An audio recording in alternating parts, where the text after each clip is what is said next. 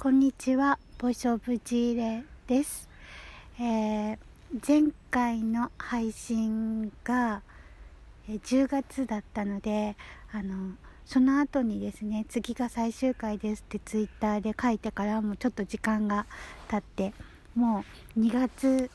9日になっていますが、あの、これをお聞きの皆さん、いかがお過ごしでしょうか？えー、私はですね気がついたらえー、えー、とねいつ気がついたかな。うーん9月8月9月だったかな。あの2022年のですね。あれって愚痴が出なくなってるなってあんだけ愚痴言わないと気が済まない。まあえっとその教育的に言ったら愚痴って多くは社会問題からあるっていうような捉え方もあるんですけどもでもですねあのこの聖の世界ではちょっと違いますよね。だけどなんかあのこのインナーチャイルドをねこのイエス様に育ててもらおうと思ってこう日々それだけを心がけてきていたらですねこれまで四半世紀以上ですねそのえー、っとどのぐらいかなもう、えー、30年ぐらい人生は螺旋階段だっていうのを、まあ、あの精神医学日本でもアメリカでもね精神医学や心理学ではそうやって学ぶので私もそういうもんだと思ってたんです。でもですね人生は螺旋階段なんかじゃないしトンネルもないじゃんっていうのに気がついたんですね。それが多分この聖書で多分じゃなくて絶対じゃないかって言いたくなるぐらいですね救いに預かったっていうことなんではないかなって思っています。あのー、まああのマタイ11の後半にある重荷を背負っている人は私のところに来なさいってイエス様が言ってますよね。あのあなた方の魂に休みが与えられるであろうっていうふうにが本当にそのそういうことなんだなって思って過ごしていたんですけども感覚的にもですね私はなんかこうインナーチャイルド一番小さい子と心と魂つまりスピリットと心と魂と肉っていうのがなんとなく感覚的に自分の中だけですけどね本当にこれじゃ威厳でどうしようもないって感じなんですけどもわかるんですなんとなくね。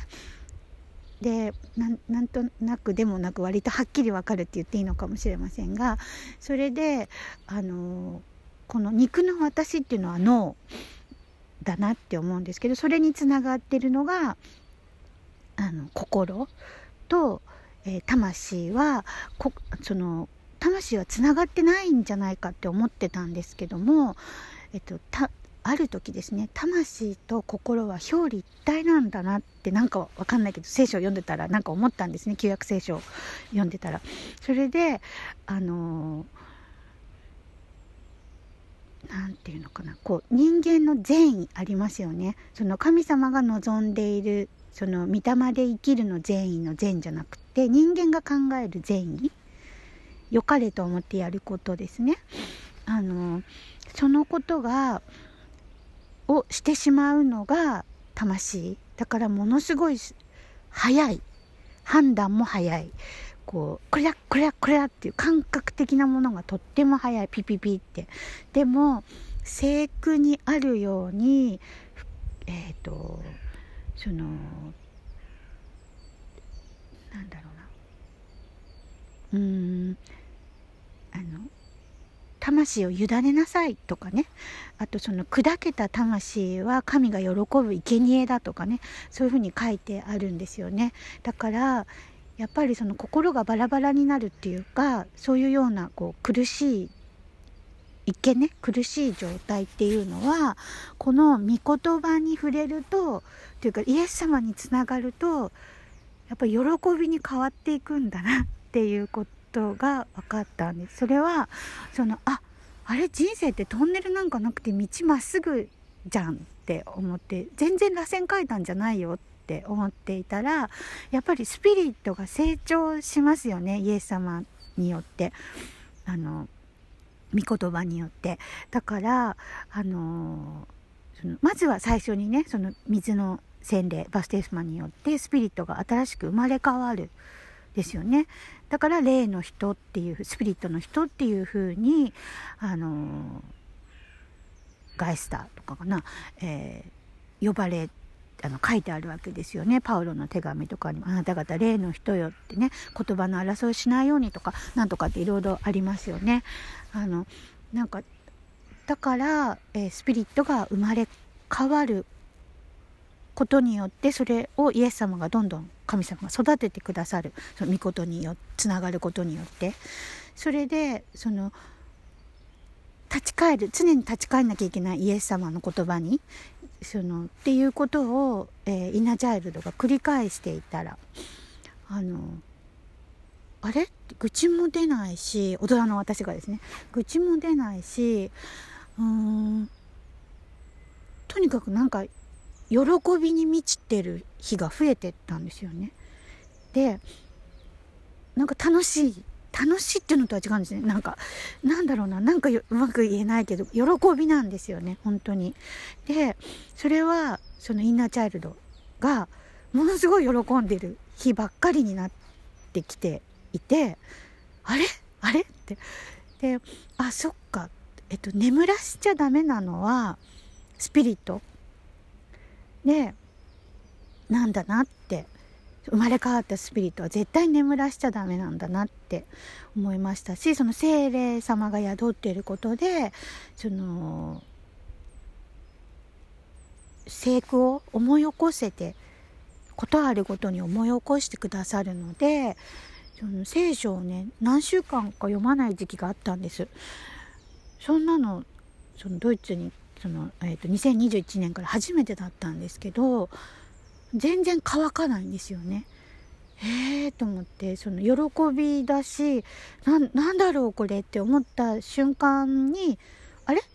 トンネルないな人生に。まっすぐだな道。螺旋階段じゃないな。迷子になんないなって。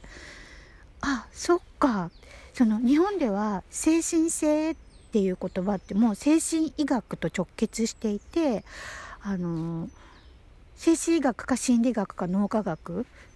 だけでしか語られないんですよね。でもこっちではあのこのドイツではまずお医者さんがあの精神科のお医者さんが神様につなげる神様の言葉につなげるんですよね。だからあそういう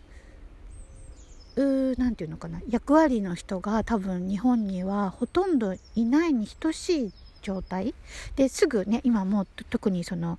えー、統一教会とかの問題があるからあのー私の知り合いもその統一教会とキリスト教っていうかそのの区別がつかないですよね。でも私の私の過去も多分感覚的には違うよって思っていてもそのビリーフシステムが聖書だったのでね。でもなんで違うかは語れなかった。でも言葉っていうのはあの、ね、聖書に書いてある通り神の言言葉は神様が作ったものだからこの聖の言葉っていう神の言が与えられないと子供は言葉を持たないっていうその日米スタイルの、えー、精神医学や心理学があの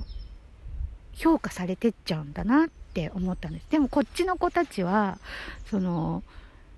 ドイツ人しか私はほとんど知りませんけれどもの子供たちはもう9歳ぐらいで日本人の大学生よりも議論ができるぐらいあの言葉がその何て言うのかなできるですよね。であのだから、えっと、みんな誰とでも対等だしあの聖書にあるようにあのイエス様があなた方は誰も先生と呼んではいけないみたいなとこがありましたね口語訳にはね。でだからだからなのかやっぱり誰も先生って呼ばれる人はいないんですよね。お医者様だろうが学校の先生だろうがね。それはアメリカも多分それに準じてるとは思うんですけどもやっぱ特にこの福音国家っていうかねそこはそうなんだなっていうのをやっぱり感じていますがやっぱ言葉を与えられるってこういうことなんじゃないかなとも思いましたしその救いに預かったってピンときてなかったんですけど人生が螺旋階段じゃないってことが救いに預かったってことなんだなって思いましたしでもそれでもまたそのイエス様から離れるってことは、えー、イエス様の言葉からそのイエス様を先生としないで違う方向に行っちゃうっていうことはですねうんまあ、つまり神の教えではなく人の教えに向かっていっちゃうってことはまた読みに戻る魂が。なのであの何でしょうねあのまたトンネルに入っちゃうんだと思うんですよね。うん、だからせっかく救いに預かってるのにあの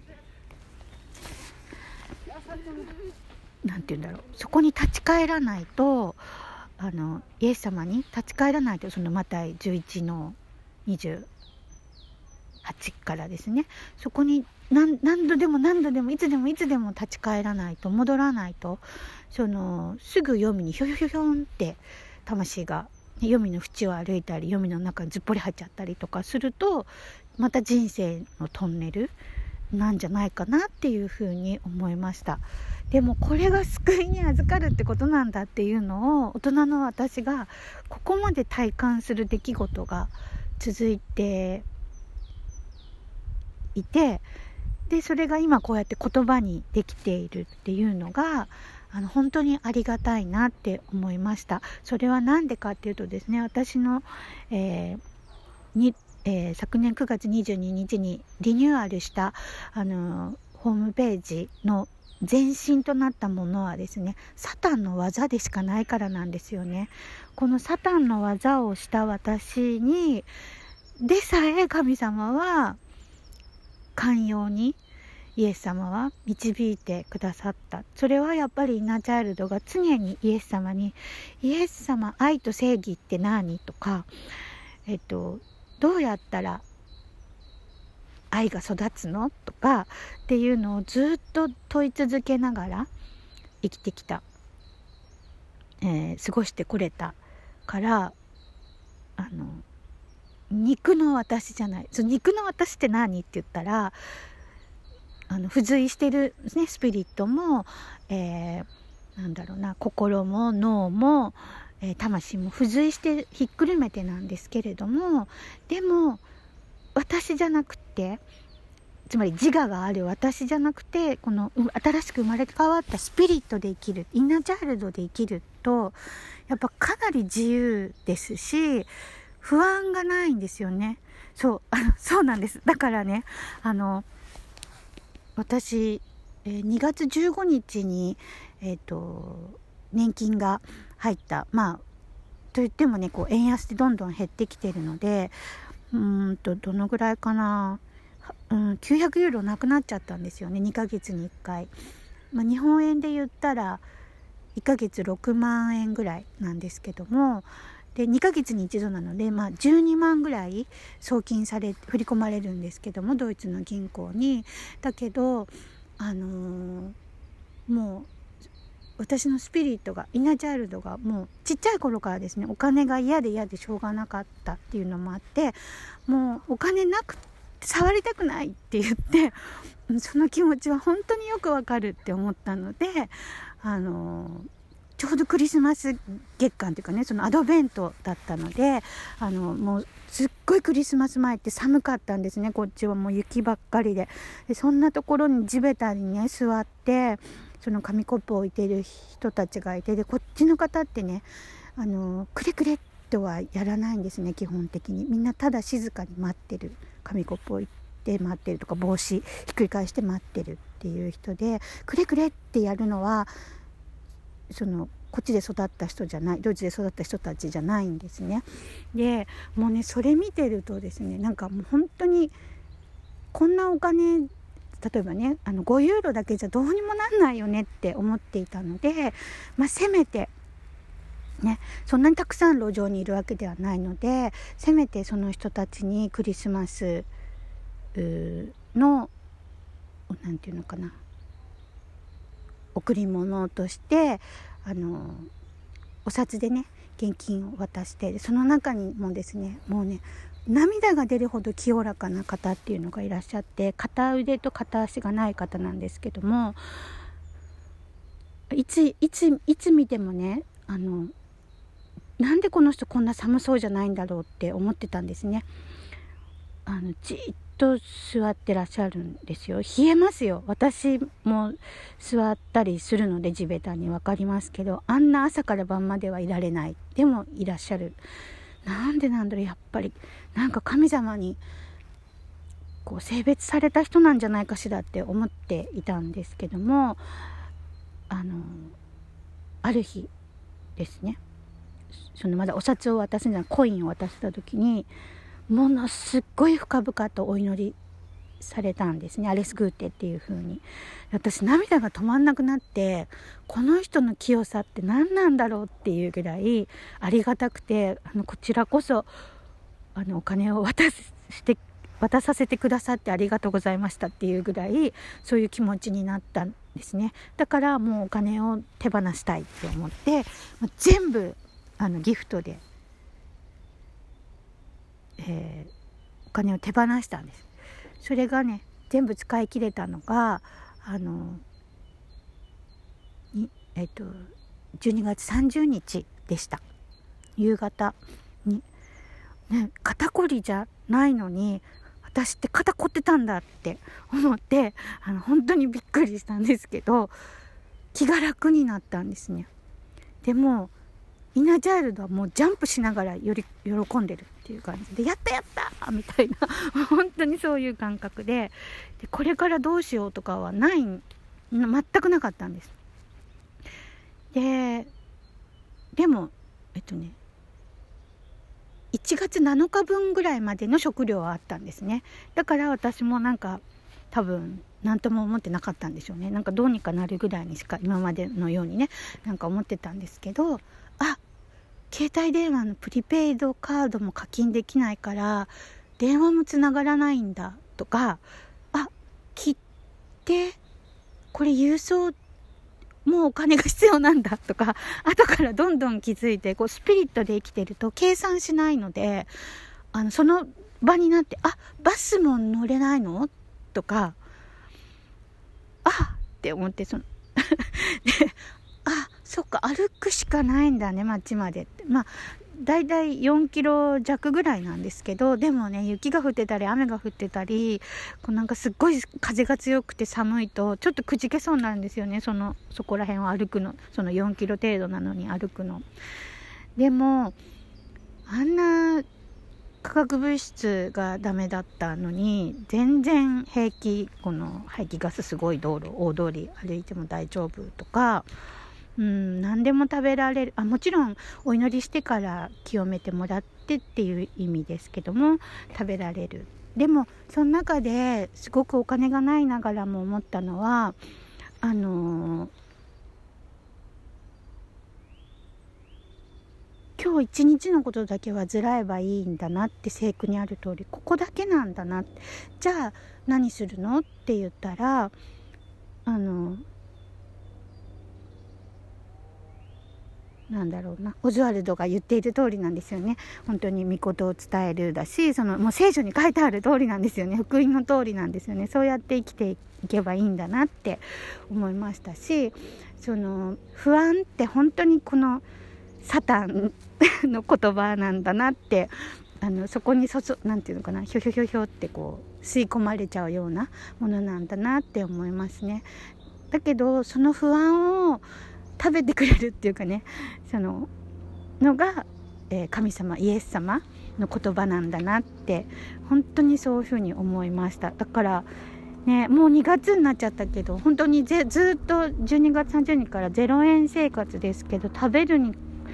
困ってないんですよね。ヒュッとあのいつも行ってたお店の人が「あこれパン持っていきなよ」って言ってなんかすごい美味しいパンたくさんもらったりとかですね。あのここに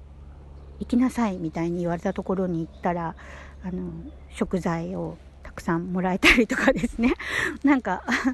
あれ？と思ってあのすごくあこうやってどうにかなるんだっていうふうに思いましたね。うん、あのうん、お金がないって本当に気が楽なんですよっていうのは本当悲しいことがあったんですけど年末に街で「えっと、ああなたクリスチャンなの?」みたいにアフリカの人から聞かれたんですなんかちょっと片言喋って日本語が喋れる方でそして英語と日本語で片言でお互いやり取りしてて、まあ、向こうの方が英語はできになってましたけども「クリスチャンなの?」って聞かれて「うん」って言った途端あの2.5ユーロくれって言われたんですよね。え？って。どんなどんな立ち位置なの？クリスチャンってアフリカでって思って。そアフリカのある国の方なんですけど。もうすっごい悲しかったですね。あのーうんなんか今までお互い貧しい2人だ2人で話してたはずなのに。こんなにいきなりお金くれって言われちゃうんだって思ってどんな戦況になってるどんなどんな風になってるんだろうっていうような体験もしましたしあの本当にあのサタンって巧妙なんだなってだから本当に私たちの脳っていうかねではかなわないと思っていいぐらいいや叶わないでしょうねって私は思ってるんですけどもだからイエス様の力が働かないと働いてもらえるようにだから弱くていいんだなってすごく思います。私のスピリットは誰から見ても多分弱いと思いますね。うん。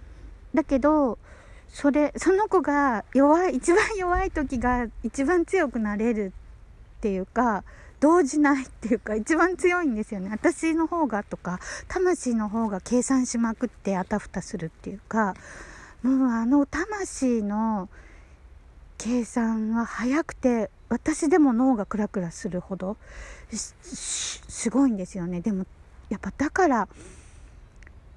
魂が砕かれるのが生贄だって詩篇に書いてあるのかなとかあのうんなんかつくづく思思います。こう黄泉の縁を歩きそうになったり黄泉の中に降って入りそうになったり。であそうなんです。私その一昨年2021年の9月ですよね。あの聖書を読み始めて2ヶ月くらい経ってあの読みから魂が出たって思っていいのかしらって思った出来事があったのはその瞬間から電磁波感じなくなったんですよね。すごい鉄塔の近くにのマンションがある近くに住んでてもう道路ででもダメダメって言ってたんです今の市のアパート。でもち違った。ですよ。急にプシュってなった。えって思って。で今も本当に時々すごいビリビリすることがまあ時々っていうかまだ2回だけなんですけどでもその時ってやっぱり読みに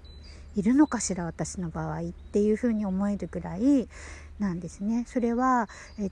と、つまり神様より出しゃばっているあの神の前でレスリングしてるんじゃなくて神と戦っちゃってる状態その自分の善意でですねうん、だから神様がしてほしい善じゃなくて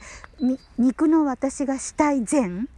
それって聖書を利用することなんですよね。御事を使いながら。だから本当にサタンの技をしていた私をここまで憐れんでくださったんだなっていうのは本当にありがたいとしか言いようがないですしあの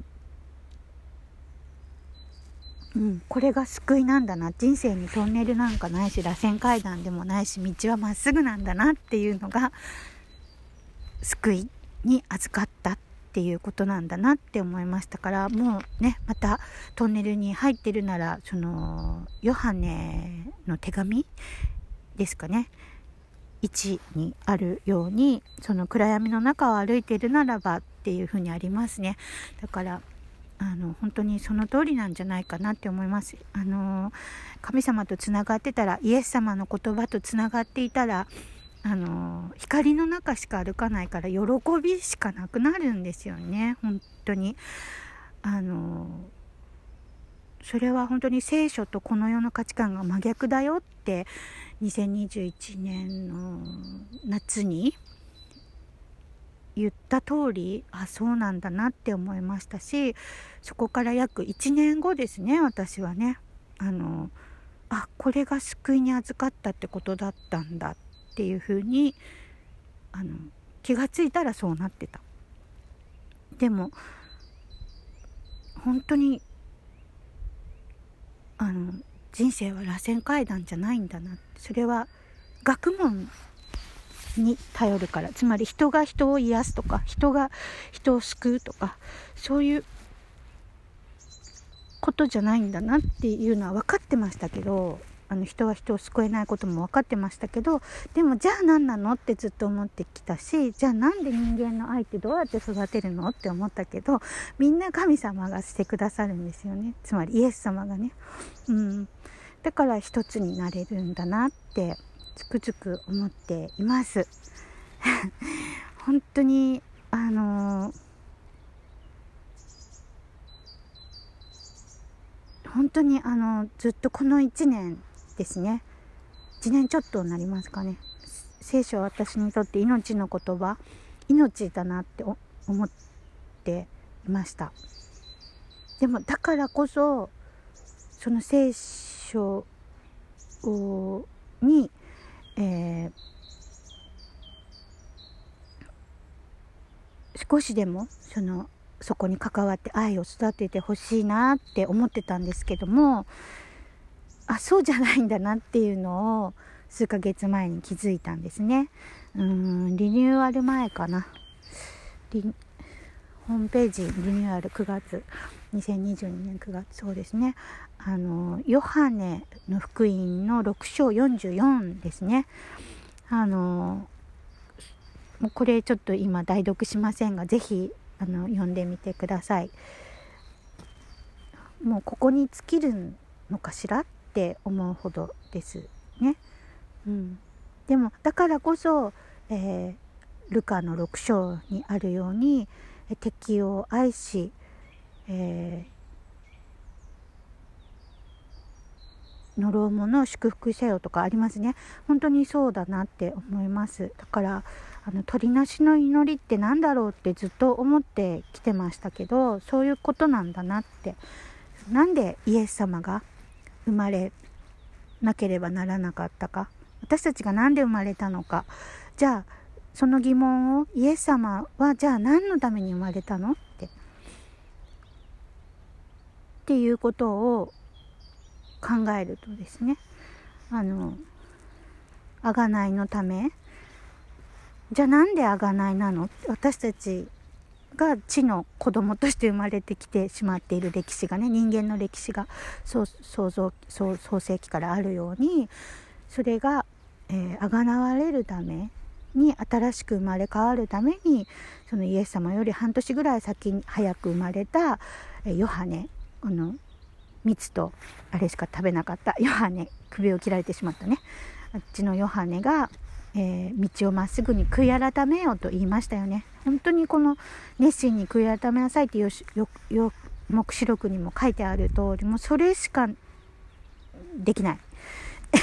って私は思いますしそれができない時は本当にまずいなって思いますしでも魂はなかなかそれをしないんですよね。神様を崇めているのになんでって思ってたけどそれはヤコブの手紙だったかパウロが書いた手紙どっかにですねヤコブだったかな。そのあなた方は神がをはそのこの方であるって信じてるのかってそんなの悪霊さえも信じてるよみたいなこと書いてあるんですよね。本当にその通りだなって思います。だからえっ、とその肉体を殺しても魂を殺せ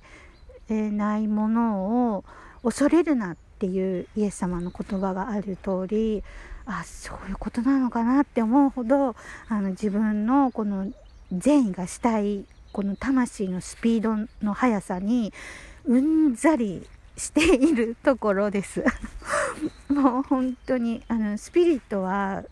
ゆっりなのでね。でもだからこのドイツの人たちはゆったりな人が多いですね。本当に。うん。だから魂で生きたらあかんのちゃうかなって思うぐらいあのちょっと私は怖いですね、うん、本当に。だから、えー、私は眠ってる状態でだから脳が動かないというのは本当いいことなんじゃないかなって思いますけども計算しない、自分を放棄する自分を殺す。でも自分を殺すのって自我自我教育ですよね。自己肯定感とかこう自尊感情とかっていうその心理学や精神学って。ね、日本ではもうそれオンリーなので。でもこっちではやっぱり精神科医が神様につなげる神様の言葉につなげるのでやっぱり、あのー、ちょっと違うんですよね。それはそう明らかにそう思ったのはですねちょっと長くなっちゃうから本当にちょびっとしか話さない。えー、あるアパートの新しい住人の方とのことを、まあ、第二の観覧と私は呼んでるんですけどもあのとっても素晴らしいことが起きたのでお話しようと思ったらブツッとあの録音が切れてあのシャットダウンしてしまったのでこれは公に話しちゃいけないことなのかもしれないと思ったのでちょっと、えー、うん、これはちょっとお話ししませんね。で、えー、っとえー、オズワルドの翻訳を今少しずつ進めているところなんですけどもその中に、えー、エペソビトの6にある6章にあるように神の武具を身につけてっていうのがあるんですけれどもあのイナチャイルドが私のですねイナチャイルドが祈ると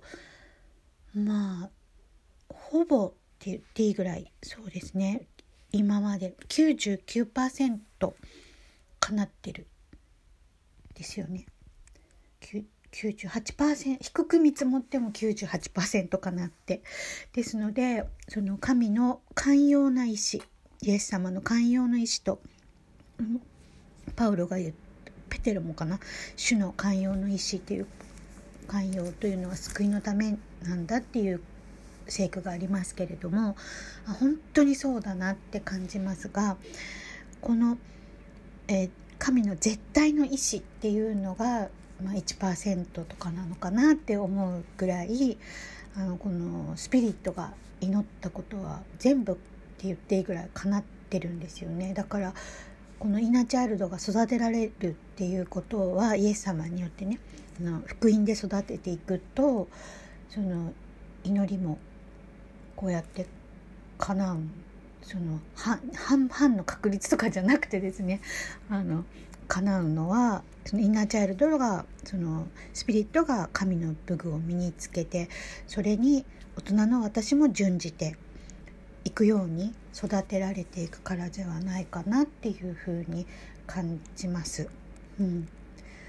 でまあ世を愛さないっていうのはもうこの聖書とこの世は真逆の価値観なので当たり前のことですからその罪を犯していくようなその望み希望の祈りをするのはあのヤコブの手紙の中にある通りだと思うんですけれども良くないということですねつまりね。うんでもそうじゃないそのまあ、ヨハネの手紙でも何でもペテロでも書いてあるようにその神の御心にかなってるものは何でも叶うんだっていう通り多分そういうことなんだと思うんですよね。なのであの祈りは絶対叶いますって私は言える、ん、と思っているんです。まあ、だからこのお金も手放せた手放すことができたんだと思っているんですけれどもあのそうですねなのであの本当に不安とは真逆の世界にどんどん入っていけるっていうのが本当にありがたいなって思いますそれがまあオズワルドも言ってる自由の勝利っていう道に進ませてくださってるんだっていうふうに実感しているところです。まあ、ですのであの精神的な落胆っていうことがあのまずまずなないんですよね。その精神性ってスピリチュアルですよね。あのスピリットの落胆っていうのでスピリットの落胆をさせるのはこの魂のこのその人間の善悪の善の行為悪の行為も人間の善悪両方とも落胆するんですけどすっごい手強いのがやっぱりこのあの善なんですよね。本当にものすごいパワーなのであの自分が正義になってしまうこれが神の御心なんだみたいな あのそれが本当に恐ろしくてですねあのつまりそれって神よりも先に先走って出かけていくっていうオズワルドの表現で言うとそういうことになるんですけれども本当にそれがよろしくない。で私はあのドイツでまあ3年ちょっと4年目昨年秋迎えてあの何が良かったって私はもともとちっちゃい頃からのんびりで早くしなさいって割と言われてきたんですよね。でもその、えー、親と離れることで早くしなさいっていう人がいなくなったりね学校から離れたりねいなくなったのであのだいぶ楽になっていたんですけどそれでもやっぱりその日本社会のこう醸し出す空気特に都心に住んでいたのであの杖で歩いてるのに「早く歩けよ!」とかって言われてね本当にあのリーマンショック以降ですかねどんどんこう日本がこうなんかね変化し社会が変化していく方に走っていてまあこれは黙示録でいうあ人の愛がねあの欠落していくだろうっていうことにも当てはまっているのかもしれませんけれどもあの本当にあのドイツでは私と全く同じ56歳でもあの自分が階段降りるの怖いなって思ったらもう90代のおばあちゃんみたいにねゆっくりゆっくりこう降りていくんですけどもそれを何なのとか言う人はもう一人もいないっていうね他人の生活に干渉しないっていうのはあの素晴らしいことだなって思うのはあのやっぱり他人の生活に干渉しているとこのスピリットの成長って妨げられるってオズワルドも書いていて私自身もすごくそれはこのあの共同生活みたいなねこの、えー、市のアパートであの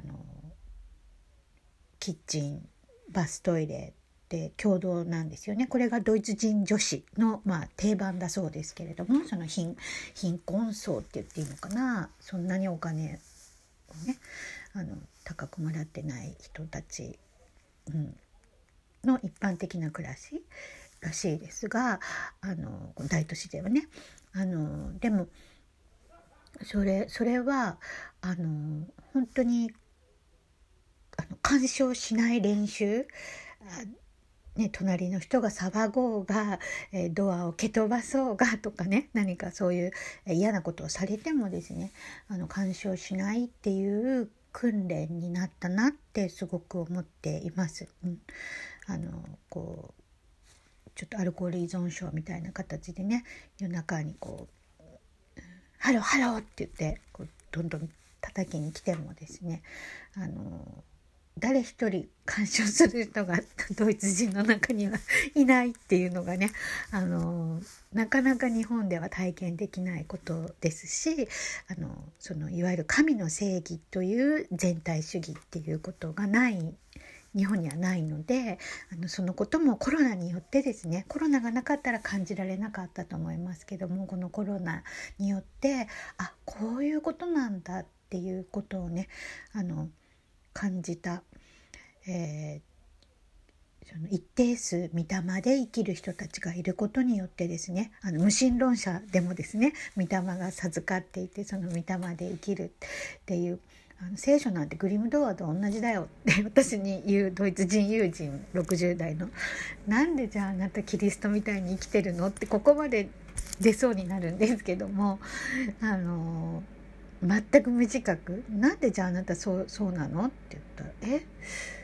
なんでかな?」ってこれが当たり前でしょっていうその無償の愛御霊の実で生きるのが当たり前な人たちっていうのがいるんですよね。だからあのデモをやったりもしないその権威に逆らったりもしないっていうねなんか本当にあの日本では経験できないことをですねこの、えー、3年ちょっと4年目の生活であの本当に言語化できる年になったのが2022年でしたね。だから本当にこのあの聖の言葉っていうのはあのヤコブの手紙だったかなにあの書いてあるんですけどもその上からの知恵っていうのはね天の天ですねあの第一に清いっって書いてあるんですよね。本当にその通りだなって思ったんですけどあのまだ排気ガスにねちょっと免疫がその体勢が低かった時に大通り歩いてくるとこうちょっとなんか鼻水のあれがこう喉からこう下に下がる化学物質過敏症の人に特徴的なあの症状なんですけどそれがあった時にティッシュが足りなくなってですねあのこっちはあの石畳だったりあのなんていうのかな木がたくさん植えてあったりするので土の部分があるので暗がりに行ってこうペッてしたくなったわけなんです。だけどそのペをする時にですね私のインナーチャイルドはいやなんかだって聖書には地にね、天にも誓うな自分の頭の上にも誓うな地にも誓うなって言ってるのにペッてしていいんだろうかって言ったら、えー、魂はですね、えー、だって土なんだからあのワンちゃんがねおしっこしたのと同じレベルだからいいんじゃないって答えたんです。それも一つと思ったんですけど私も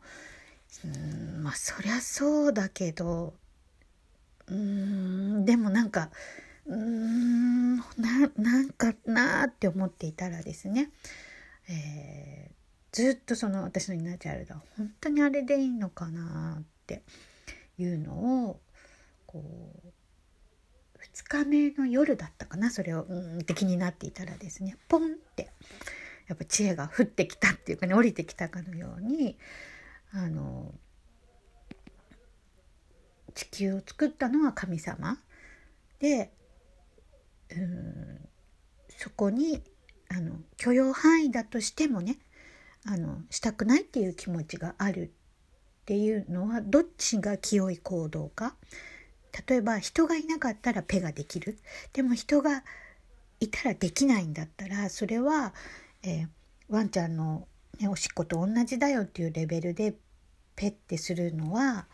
どうだろうねっていう知恵がポンって降りてきた時にあこれがやっぱり第一に清いってこういうことなんじゃないかなって私はすごくあの思ってヤコブの手紙を読み直したんですけれどもあのその理にかなっている知恵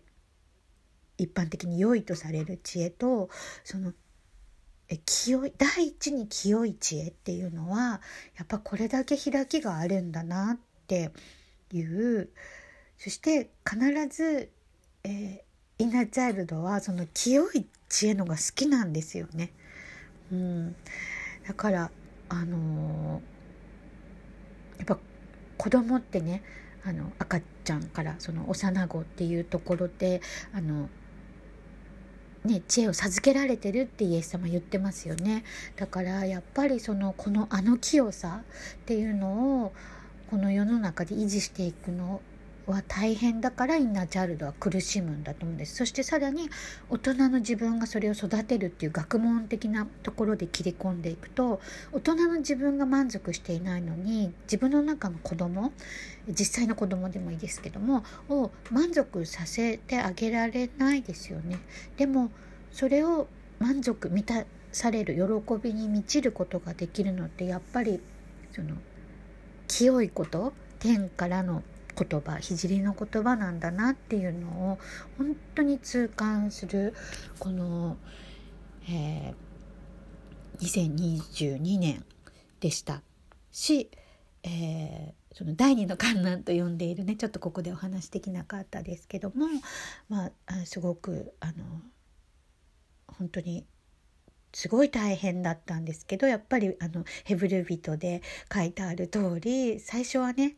大変だけどもどんどん良くなっていくっていうのも本当にその通りであの素晴らしいことが起きているんですね。だからあのうん本当にもうあのこれはですねあのやっぱりあの不特定多数の人にこれから話していくのではなく私の話を聞きたいと耳を傾けてくださる方にあのこれまでの経験と,、えっと、そのこの聖句についてお話ししていった方がいいんだなっていうことをあのオズワルドの翻訳すればするほどそう感じるのであのもうあのここでねあのポッドキャストはやめようっていうふうに思ったんです。うん、でこれからどうなるか分かりませんけれども不思議なことにですね普段全くドイツ語出てこないのに今日も1階の人と会ったらねあの「あ元気?」とかいうドイツ語がポッて出てくるんですよね。それはね去年もあれなんだろうって普段忘れてるのにだからきっと必要なことを与えてもらってるんだよねって思ってていいんじゃないかなってその言葉にしてもですね。で私のインナーチャイルドはあの使徒のねあのあれに書いてある通り絶対に神様はイエス様は必要ならば言葉を授けるあのいろんな国の言葉で喋ってたっていうところがあるんですよね。だからそう思ってるのであのドイツ語の勉強全くって言っていいぐらいしてないししてもすぐ忘れちゃうんですけどもそれでも読めたりとかする時があるので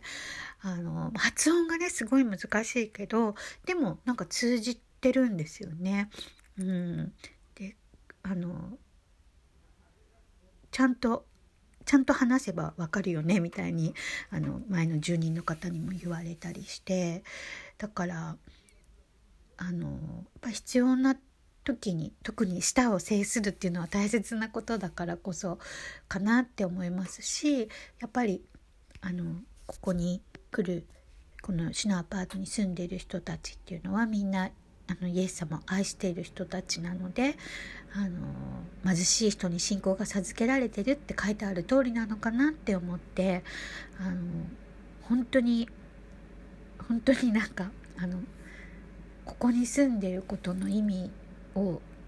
なんでここに連れてこられたんだろう。目の前が羊飼い牧場でね大都市なのにそこにポコンってあってあの空気も良くて静かであの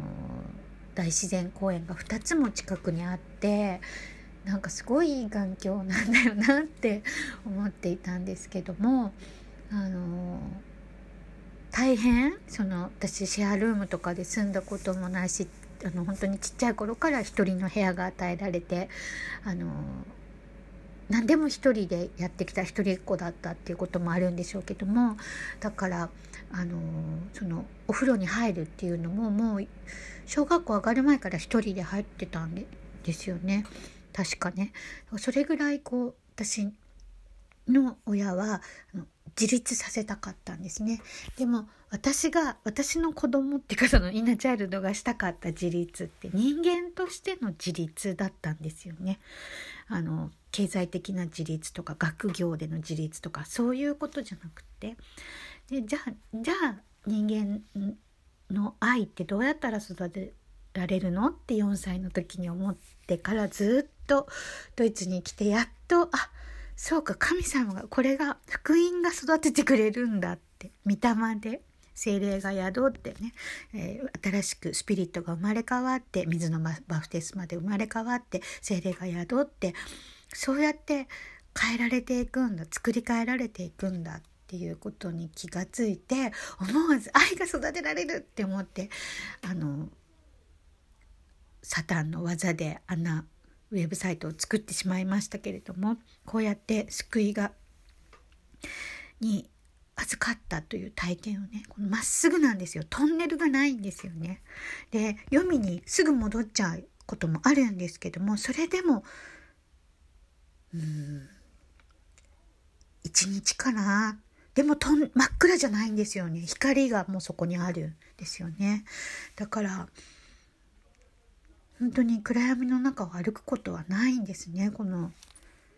福音に出会うと御言葉に出会うと。本当に神の言の神は力だって書いてある通りだと本当に思っています。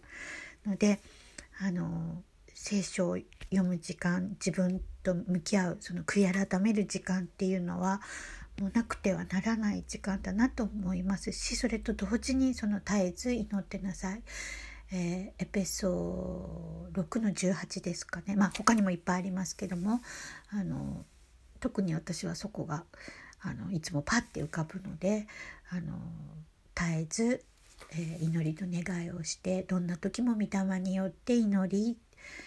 えー、そのことにより目を覚まして産むことがなく全ての生徒たちのために祈り続けなさいって書いてある通り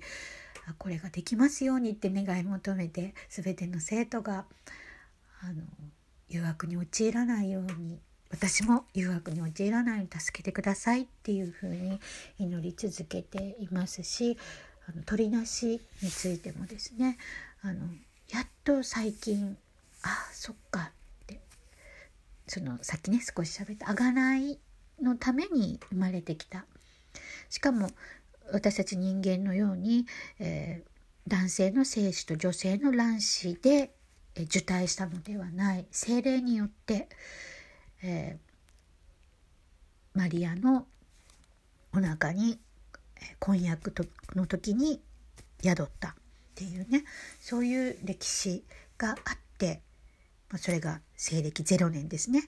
から30歳になったイエス様が3年ほどこの福音を広めたことによって人たち12人がですね、えー、まあ、そのうちの一人のイスカリオテのユダは裏切り者となるわけなんですけどもあのちょっと口語訳でしかまだ確認してないんですけど私あの時になぜイエス様は「友よ」ってイスカリオテのユダに語りかけてるんだろうって。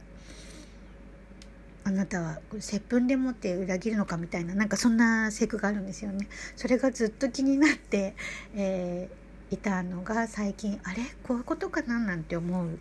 こともあったりして、まあ、でもこういうお話をですね本当に聞きたいと思っている方と直接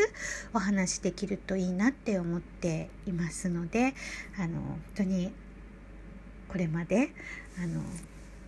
聞いてくださった皆様本当にありがとうございました、えー、これを聞いている皆さんに、え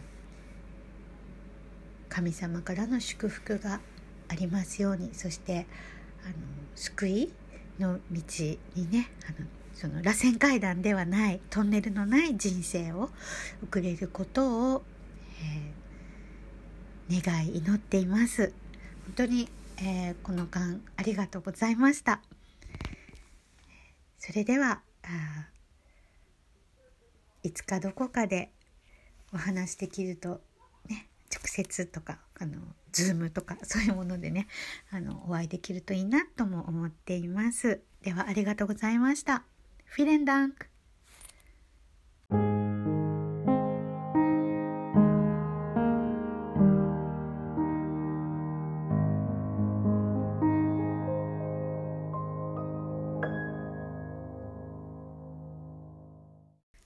けの追録です。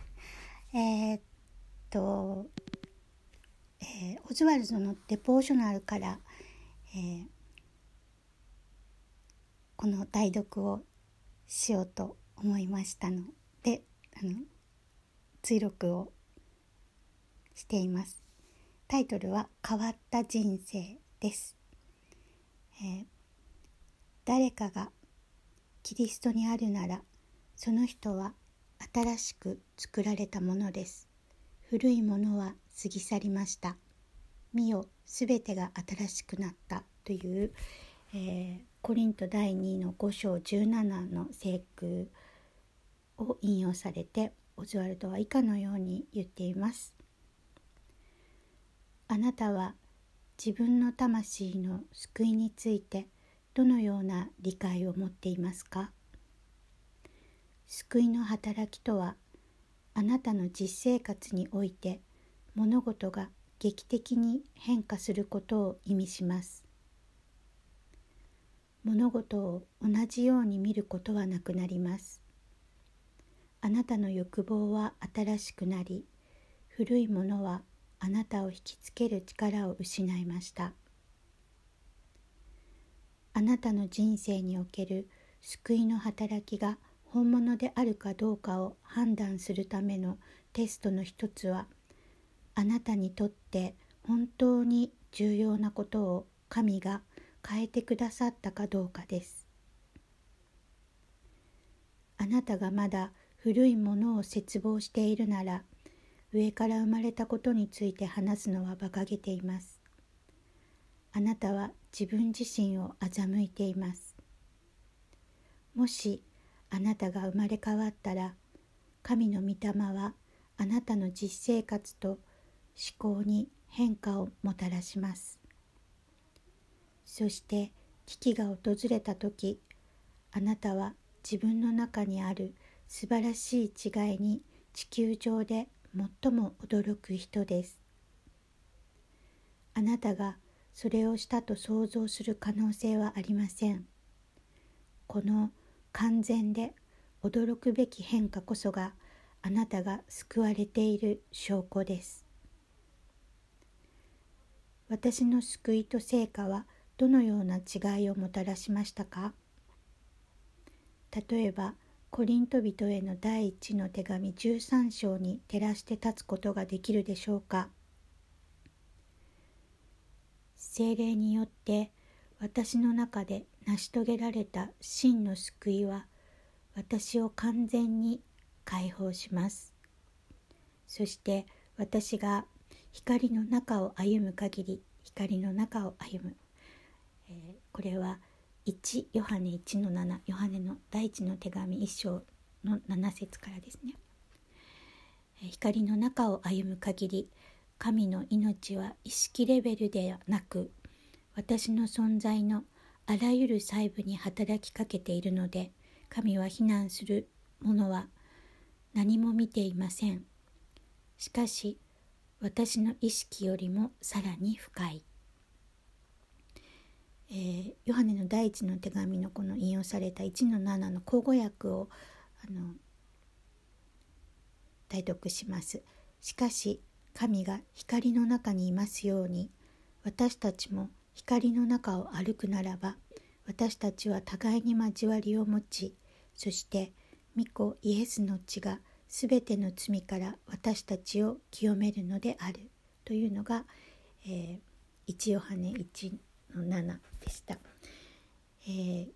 この日ちょうど開いた時のあのオズワルド・チェンバーズの知恵も翻訳していたのでこれも短いので代読します。息子たちを栄光に輝く 231L というところからです。人の心が神に対して正しい時聖書の神秘的な言葉は彼にとって霊であり命です。スピリチュアルな真実は鋭い知性ではなく純粋な心だけが識別できます。それは知性の深さの問題ではなく心の純粋さの問題です。というこの日の、えー、デポーショナルをから、えー、代読しました11月12日分ですね。えー、これもちょっとあのパソコンにつなげるような環境ができた時にあのホームページにアップしていきたいなと思っているんですけどまだまだあのなかなか時間が取れないのであのそこまで達していませんが、えー、本当にこの、えー、オズワルドが言っている通りあのあなたにとって本当に重要なことを神が変えてくださったかどうかっていうところだと私も実感大人の私がですね実感しています。あのだからあの喜びに満ち溢れるんだなっていうことも分かります。ですのであの本当光の中を歩むってこんなに楽で楽って、うん、ちょっとあの日本語にするのはすごい難しい表現ね。あの日本語は個々で価値観が違うのであの言葉の意味もちょっと違ってしまったりするので難しいところなんですけれどもでもあの本当に喜びの主にあって喜んでなさいってパウロが繰り返し言っている通り本当にあのインナーチャイルドはいつでも喜んでいるくれている状態にいる限り大人の私もとっても楽しくってあの嬉しくっていられるんですね。ただその魂と思われる心と表裏一体のその善悪の善の方ですね。これがもう本当に厄介であの手こずってしまう時はですねあの闇の中に入りそうになって本当にあのはいけないって思うんですけどもあの一日を患うだけで十分であるって書いてある通りなんですよねだから明日のご飯の支度とかねし始めると本当にあのうんざりしてきちゃうんですねスピリットが。だからあの本当に計算しないっていうねあのオズワルドでいういうところのその弟子たちのあの偉大さっていうのでねあの放棄する自分を放棄する、え、計算しない私利私欲の痕跡を残さないっていうね。あ本当にそうだなって思います。あのインナーチャイルドスピリット新しく生まれ変わったスピリットっていうのは本当にピュアであの本当にいつでも真剣に生きてるんですね。聖書と向き合っている。神の言ですね。神の言葉と向き合っているですね。だからこそあの疑問も本当に大人が答えられるようなものではないんですよね。神様しか答えられないですね。本当にそれはつくづく思いましたしだからこそイエス様が私の先生であることによってあの直接インナーチャイルドとあのイエス様がこう喋ってるみたいにねこれはどういうことですか？これどうなの？ああなの？って言っている通りなんかあのどんどん理解が進んでくるんだなってたったその洗礼から1年ちょっとしか経っていないのにあのこんなに喜びのある人生に変えてくださった神の力救いの力イエス様の贖いっていうのの大きさを本当に実感している日々です。でこれからなこれここがスタートなんだなってあの本当に痛感しています。あのパウロも手紙の中で言っているようにあの自分が失格者にならないようにってあのパあんなパウロでさえそんな風に思うんだなって思いましたので私もあの失格者にならないようにね日々あのなんだろう気をつけるっていうかその魂で生きない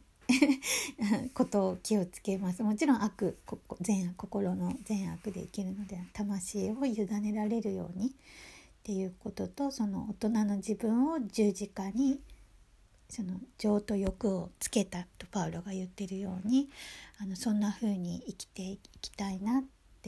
当にあのインナーチャイルドが満たされるだけでこんなに幸せなんだ。だからこの世のものを愛さなくていいですね。ただただ本当に信玄でもあるように目の欲っていうのは尽きない。読みと同じ尽きないって書いてあるように本当にそうなんだなって思うのであのこの目が見えてしまったってことは本当に辛いことなんだなっていうことをあの創世記にあるようにねあの本当にあのままだったら幸せだったんだなっていうことが本当にあのよくあの繁華街を歩くと特にそう感じます。だから私の命あるのは目を見えなくしてくださいイエス様とかって言ってる時期があったんですね。特に去年夏ぐらい2022年夏毎日のようにあの都市部にドキュメントがあったので行ってたのであのぱりそれはすごく言っていてでもそれすごくよくわかるんですね。やっぱよこの世の欲が湧き出るんですよね目からね。何でも。だから本当にあのアダムとエヴァが見えなくて生まれてきたっていうことに大きな意味があったんだなって改めて思いますけどもでもそこからですねあの人間の歴史が始まってあの神様が後悔されたって書いてあるようにですね。人間を作ったことを後悔された。でもその土の器をそのね尊い器にしてくれるってことをパウロが書いてますからあの自ら、えー自分を清めるならばっていうことですよね。で自分ではできない自力ではできないですから本当に努力の世界じゃないっていうかね本当にあの努力するとすれば本当に自己退治熱心に悔い改めるあのこの聖書を読んであの悔い改める以外ないかなって思います。うん、でも本当にスピリットを邪険にしない霊の人で生きるせっかくねあの生まれ変わらせてもらったこの霊を大切にしていかねばならないんだなっていうことを本当にあの日々実感しています。でも本当にあの清々しい毎日を送れてあのうん本当にあの感謝しかないです。うん、からあの本当に明日のこととか考えない今日一日のことしか考えて生きていってないですし今日一日のことすらも考えられないっていうか今日の夜のこととかも考えて生きてないんですね。もう今だけって言っていいぐらい。でもそれは本当に御霊の実で生きれるようにならないとあの多分大変なことになるんだろうなって思います。でもだからこそ私のドイツ人友人たちはみんな無意識に御霊の実で生きてる愛で生きてるので本当に神の力ってすごいなって思いますし聖句が魂に刻まれるって書いてある通りみんな子供の時に刻まれてるから何十年と、ね、聖書を読んでなくてもあそういう風になっていくんだなって思ってあのドイツが日本よりもまあ、豊かっていうんですかね、うん、な人たちが多いからこういう国になってるのかなって思いますし今またそれが変わってきている、え過渡期に、え、私はドイツで暮らしているんだなっていうことも感じています。え、本当にあの最終回最後まであのこのおまけまでねお聴きくださりありがとうございました。